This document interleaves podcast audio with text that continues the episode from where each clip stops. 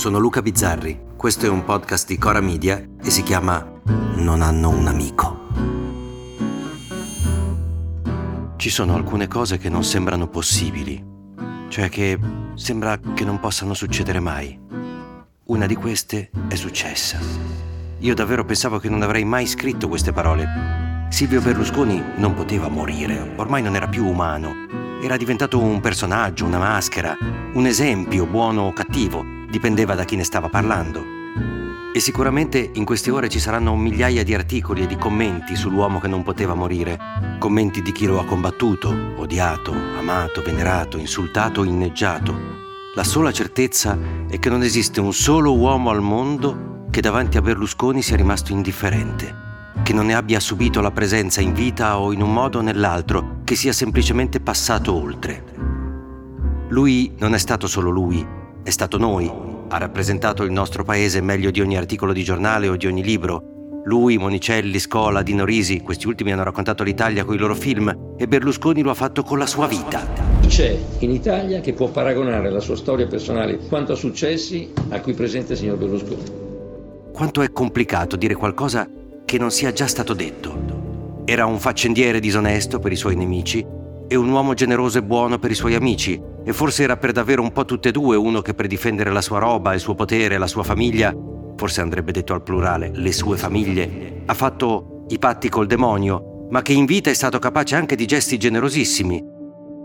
Uno che probabilmente qualche accusa l'avrebbe anche meritata, ma forse non tutte quelle che ha ricevuto. In fondo Berlusconi lo aveva già raccontato Dino Risi, per davvero, in quel In nome del popolo italiano consiglio la visione oggi più che mai, film in cui Tognazzi recita la parte di un magistrato ambientalista di sinistra tutto d'un pezzo e Vittorio Gasman quella di un imprenditore edile prevaricatore colpevole di molte cose, ma forse non del reato di cui l'accusa Tognazzi, fino a far urlare a Gasman lei è prevenuto, lei non è un buon giudice. Lei è prevenuto contro di me, lei non è un buon giudice e a svelare a noi cosa sarebbe stata l'Italia di Berlusconi vent'anni prima che lui scendesse in campo. L'Italia è il paese che amo. Forse è proprio tutto lì, in quel film, il racconto di quel che è successo. Il signor giudice è convinto che certe leggi che consentono ai detentori del potere economico di danneggiare la collettività vanno cambiate, capito? Ora resta soltanto il rispettoso silenzio che segue la scomparsa di un fracassone. Di uno che come tutti i personaggi che in un modo o nell'altro hanno fatto la storia, non ha lasciato eredi, non c'è un nuovo Berlusconi, qualcuno direbbe per fortuna, non si vede nell'imprenditoria e tantomeno in politica qualcuno che potrebbe somigliargli, anche perché lasciando perdere gli ultimi anni in cui ogni tanto perdeva qualche colpo, come è naturale che sia, Berlusconi era uno di cui si poteva dire il peggio ma non che fosse impreparato, aveva una capacità di memorizzare nomi e situazioni fuori dal comune ho sentito racconti su di lui che ricordava il nome del figlio del dirigente Mediaset che lo aveva visto mezza volta facendolo rimanere senza parole.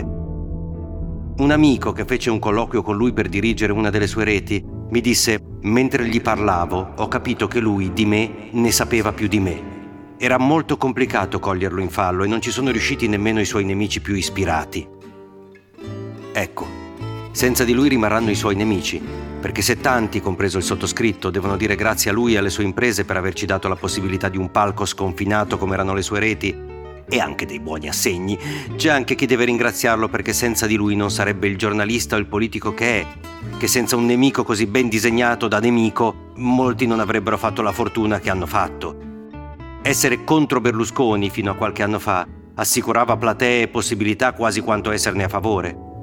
Ma per esperienza personale, Posso dire che per lavorare per lui non era necessario adularlo né sposarne le idee, cosa che non credo capiti spesso nelle aziende italiane grandi e piccole. Berlusconi è morto. Davvero una frase che si fa fatica a dire. La cosa più banale è che con lui muoia davvero anche una parte di noi, di noi che abbiamo un'età e abbiamo vissuto anni in cui la sua presenza non poteva passare inosservata nelle nostre vite. Erano i tempi del gaberiano Berlusconi in me. Adesso è morto anche quello, il Berlusconi in noi, e non è morto un santo e forse nemmeno un incallito delinquente, è morto uno che faceva ridere tentando di non far pensare, che raccontava barzellette, un italiano vero che non è quello di Toto Cutugno, non più. È stato piuttosto lui l'italiano vero, con la sua disperata ricerca di attenzione, il suo vittimismo, il suo maschilismo generoso, il suo fare tutto più o meno tutto quello che hanno fatto i grandi imprenditori italiani della storia, però vantandosene, vantandosene in continuazione, tanto che la vanità, alla fine, sarà stata la sua maledizione più grande, il suo peccato originale. Sono il numero uno da sempre.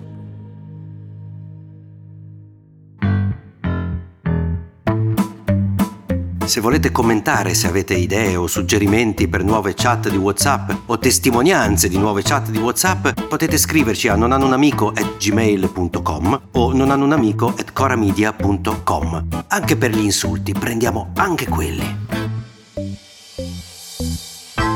Non hanno un amico è un podcast di Cora News prodotto da Cora Media. È scritto da Luca Bizzarri con Ugo Ripamonti. La cura editoriale è di Francesca Milano. La supervisione del suono e della musica è di Luca Micheli. La post-produzione e il montaggio sono di Filippo Mainardi. Il producer è Alex Peverengo. Le fonti dei contributi audio sono indicate nella sinossi.